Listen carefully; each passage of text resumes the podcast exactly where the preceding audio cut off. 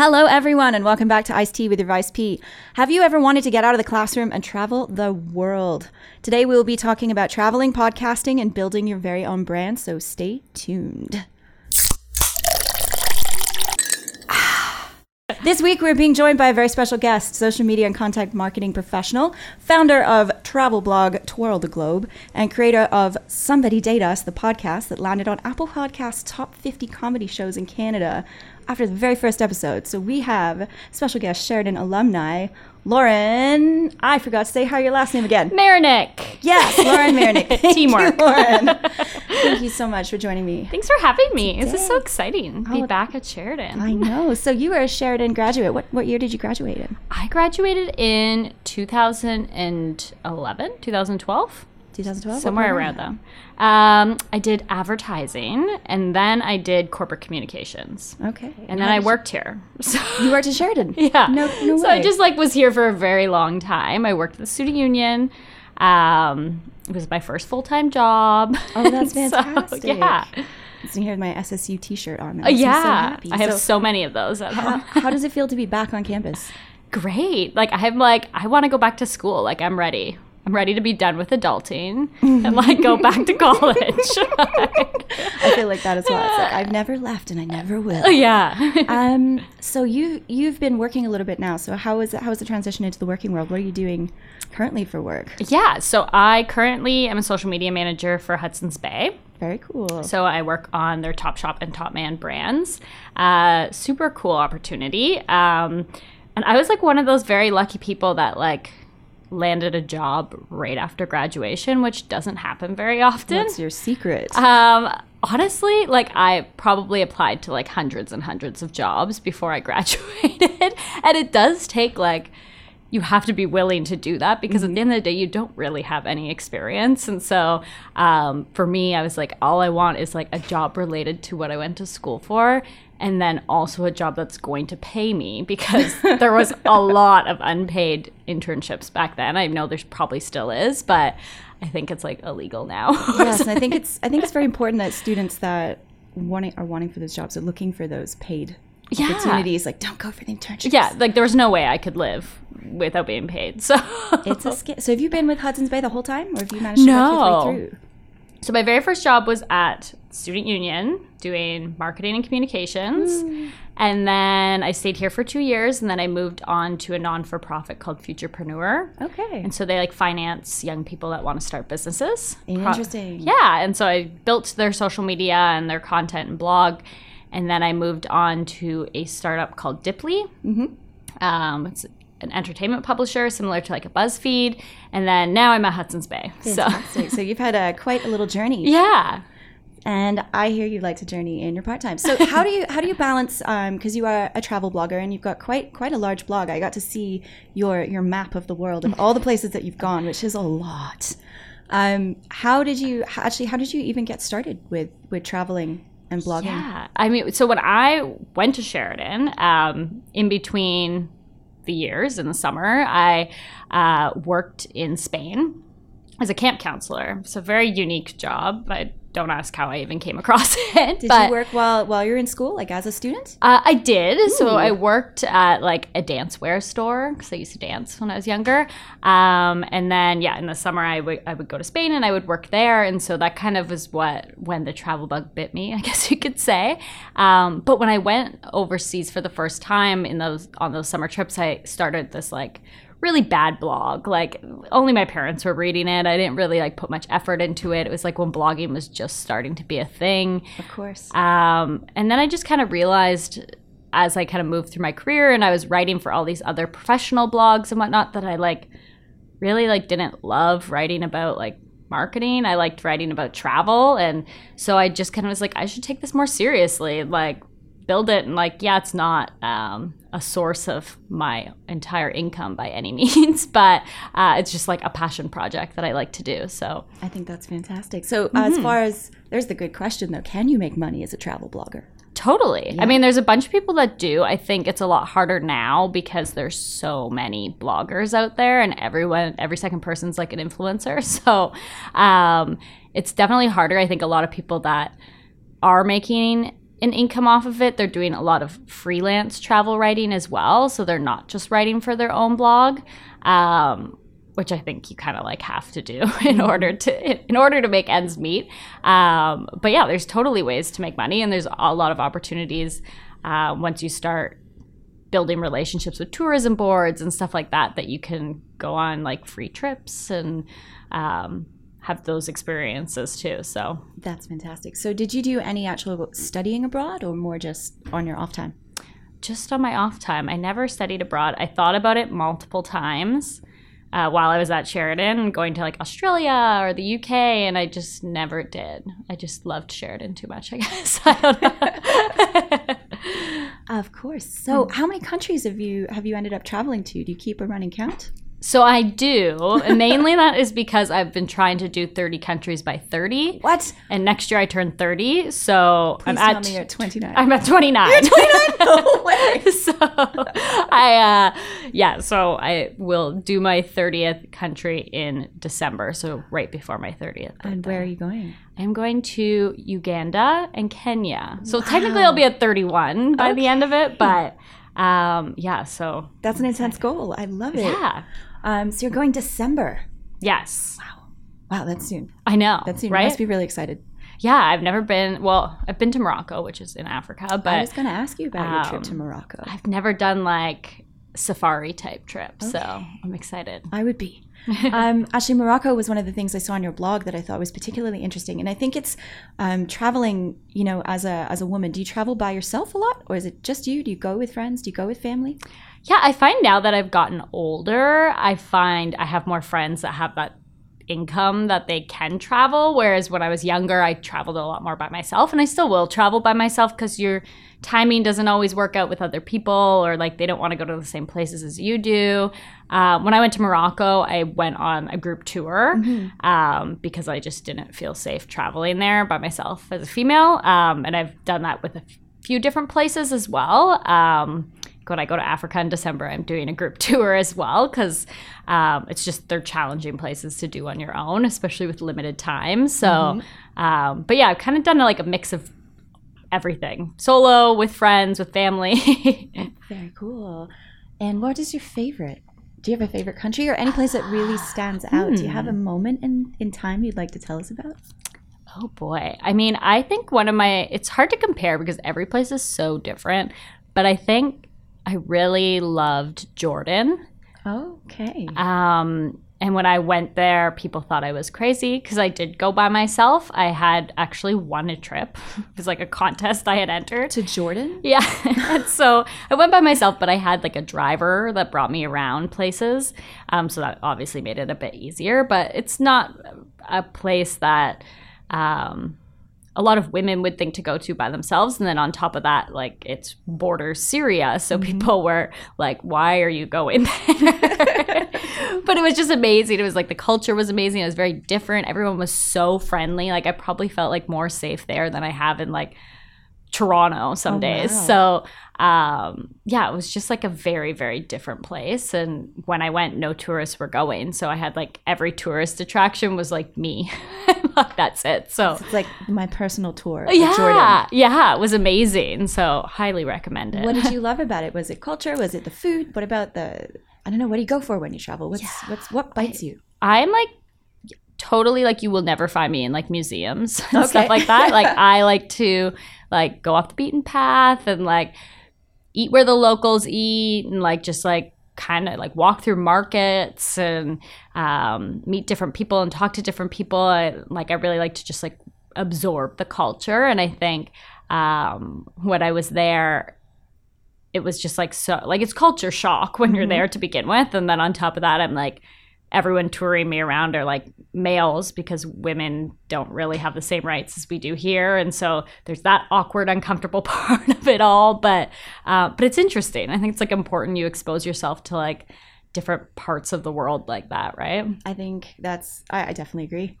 that's amazing. No, that's definitely not the country I was expecting you to, to come up with. it's not the typical you, answer. You got started in Spain, which uh, Spain's pretty awesome. yeah. so do you speak many languages or do you just I pick it up? speak English, and that's Nice. I kind of like picked up some Spanish when I was there in the summers because I was working with kids and they didn't really speak English. But then you lose it. You have to be like constantly surrounded by it. I think to Living there yeah, the whole time. yeah, exactly. So how do you how do you balance your work life with your traveling life?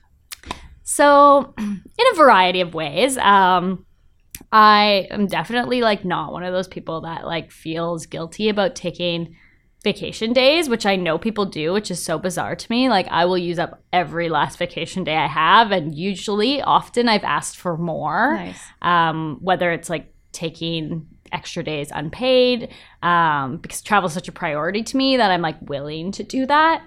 Um, and then I try to be like really strategic when I'm like planning trips of like when they fall, like if they can fall over a long weekend or um, over Christmas when you already kind of have days off and stuff like that to really like utilize my stretch out my vacation days as much as possible because usually like you only get maximum three weeks in workplaces, so you gotta gotta be strategic. Gotta get it in there. Do you have advice to give to students who are looking to balance um, traveling while in school? Yeah, I mean, I think that obviously when you're in school, you don't usually have like an excessive amount of money that you can just take off and travel. But I think that there's not really going to be very many times in your life that you have as much free time as you do when you're in school. And once you get out of school you're going to be have like all the other demands of like real life. And i think that if you want to travel and you're a student, like make it happen, like figure out how to do it, whether it is studying abroad or like going on an exchange trip or even just like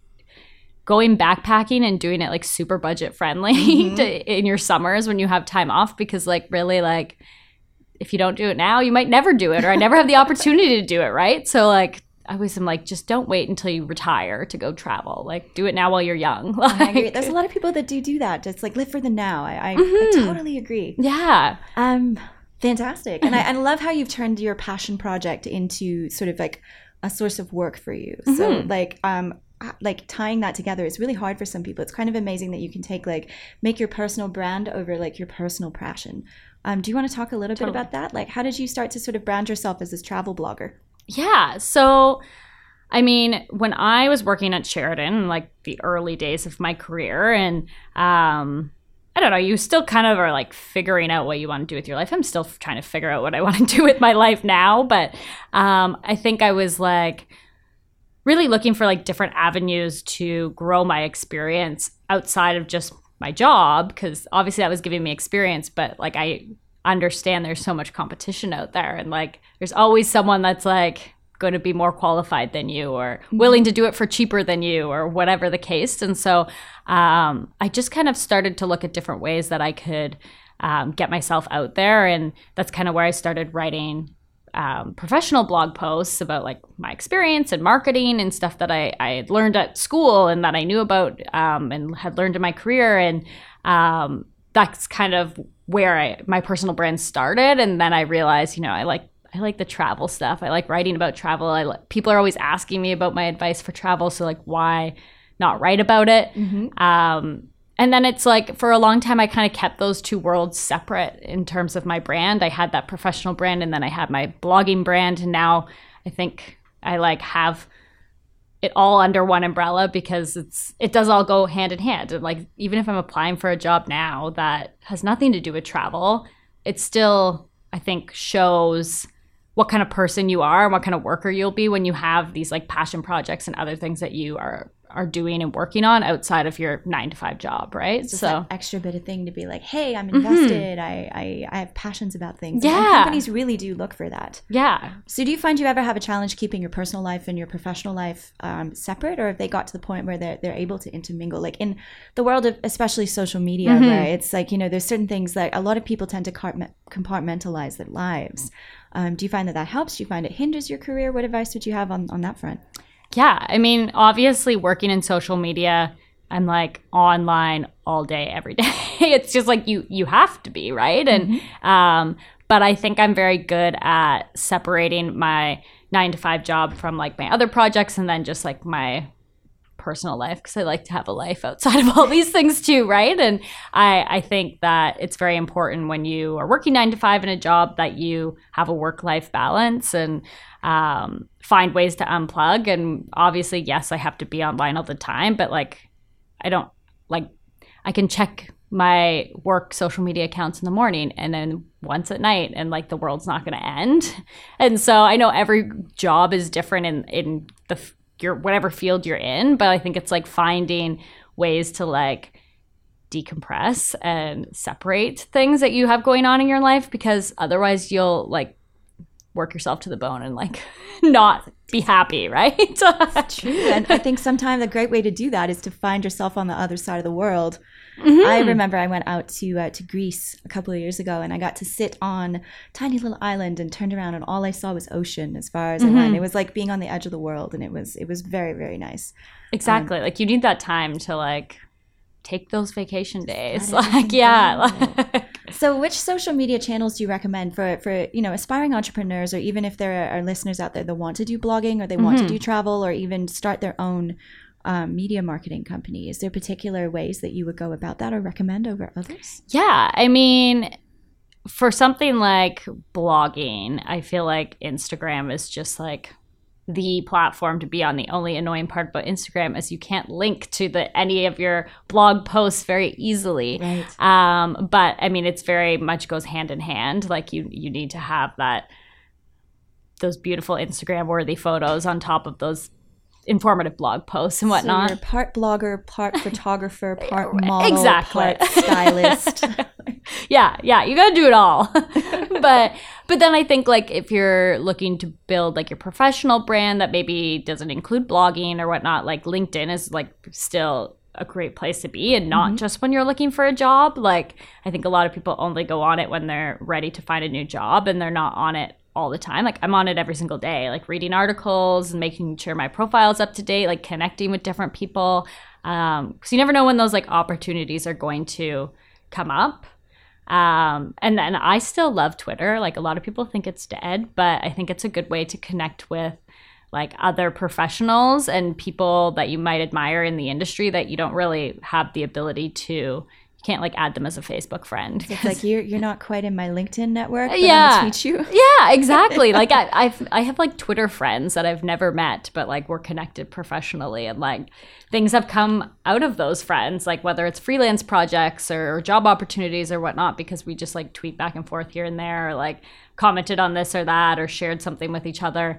Um, and so I think it's like very important to keep that in mind, even when you're not looking for a job. Like, um, even if you're not looking for a new opportunity, just like always building that network. It's like that network and that face. It's at this networking, networking. That's all the advice I've ever received yeah. ever. It's like make sure you network with everybody. And I hate networking. Me too. It like does. I think like every millennial like does. Like most of us are introverted people, but um, but yeah, like when I I got laid off from one of my previous jobs when I was working at Diply and like the amount of people that reached out to me on Twitter and LinkedIn that I didn't even know who they were or why we were connected or when we had met with like job opportunities and like the willingness to go out for coffee with me and like help me. And it's like those are the times you realize you're like, okay, I have, I'm not haven't just been doing this for nothing, right? Like it's worth it. It's like you put in all that effort and mm-hmm. it comes back to you. You kind of you know, you get out of it what you put in. I yeah, guess, right? exactly. Um, so like, would you define personal? Like, how would you define your personal branding?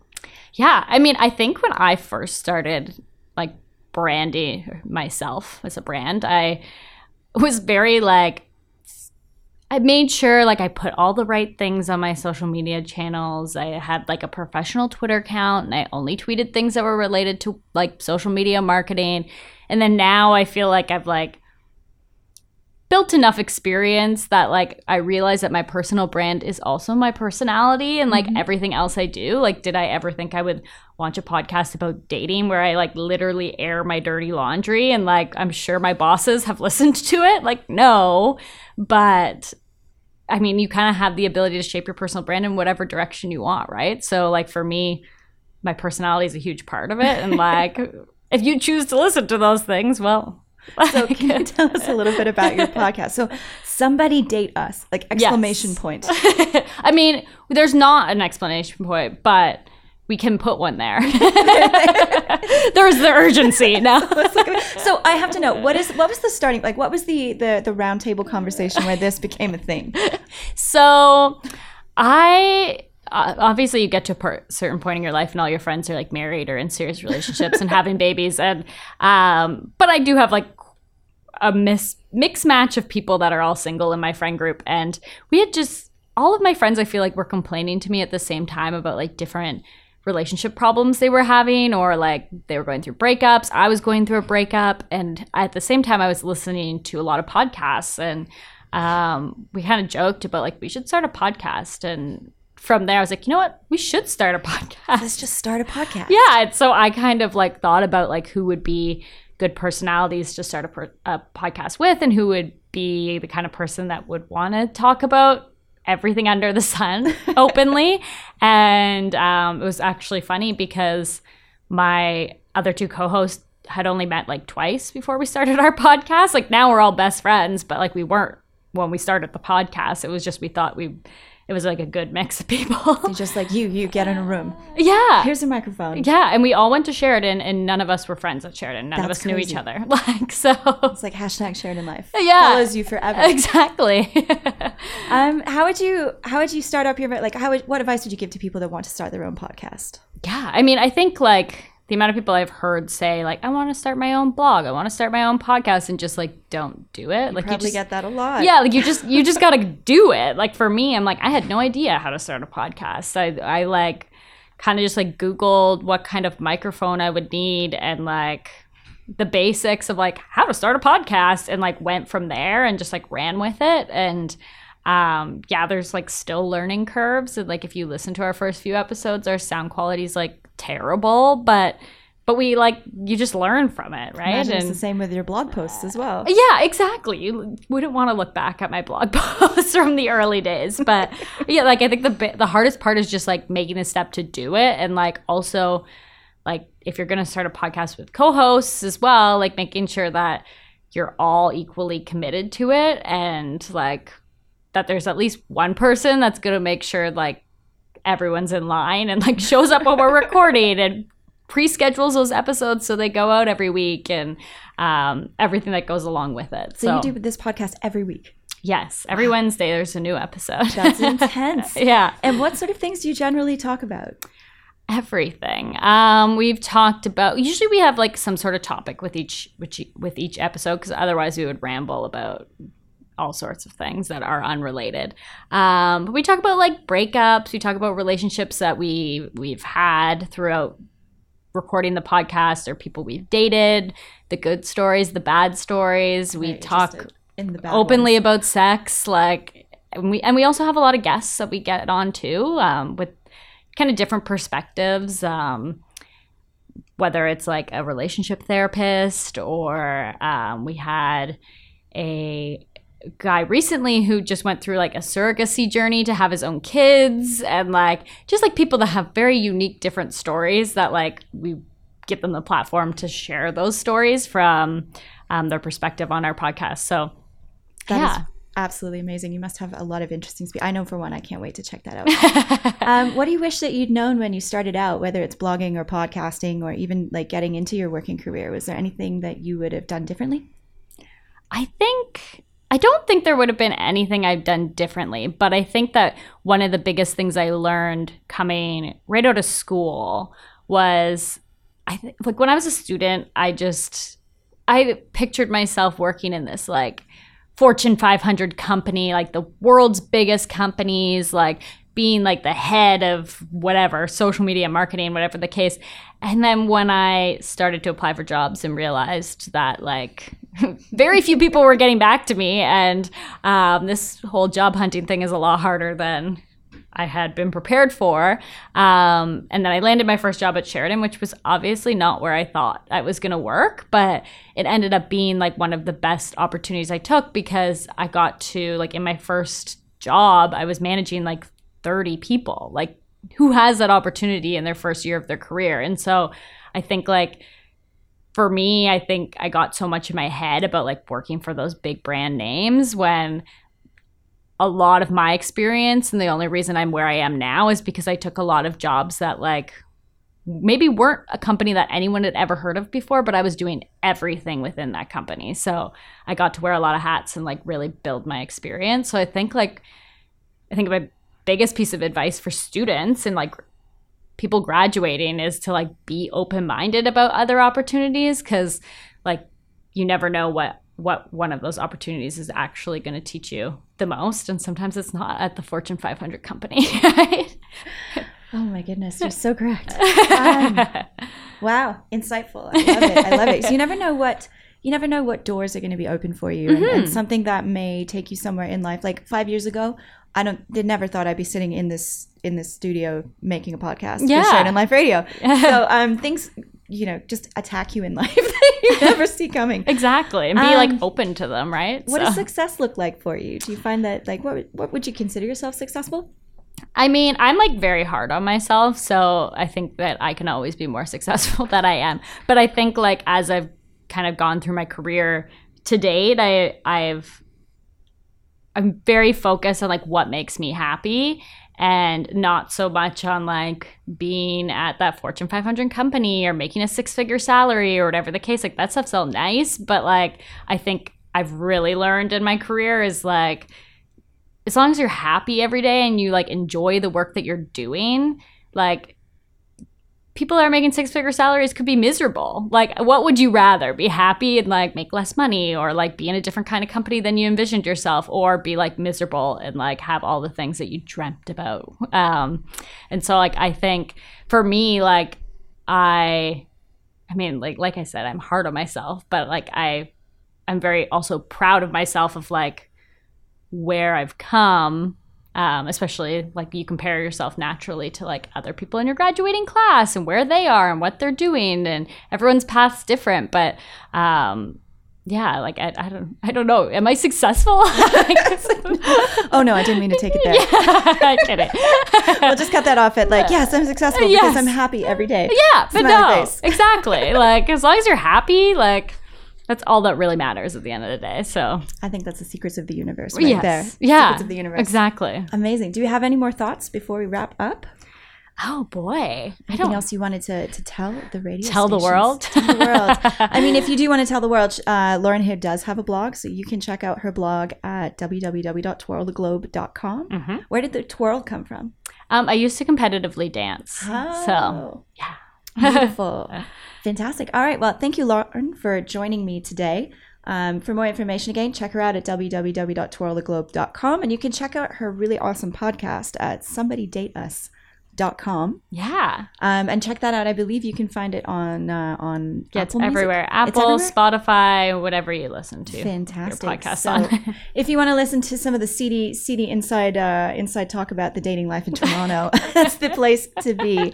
For everything else, then we have you covered at www.thessu.ca. So that's the T with your vice P. And thank you so much for listening.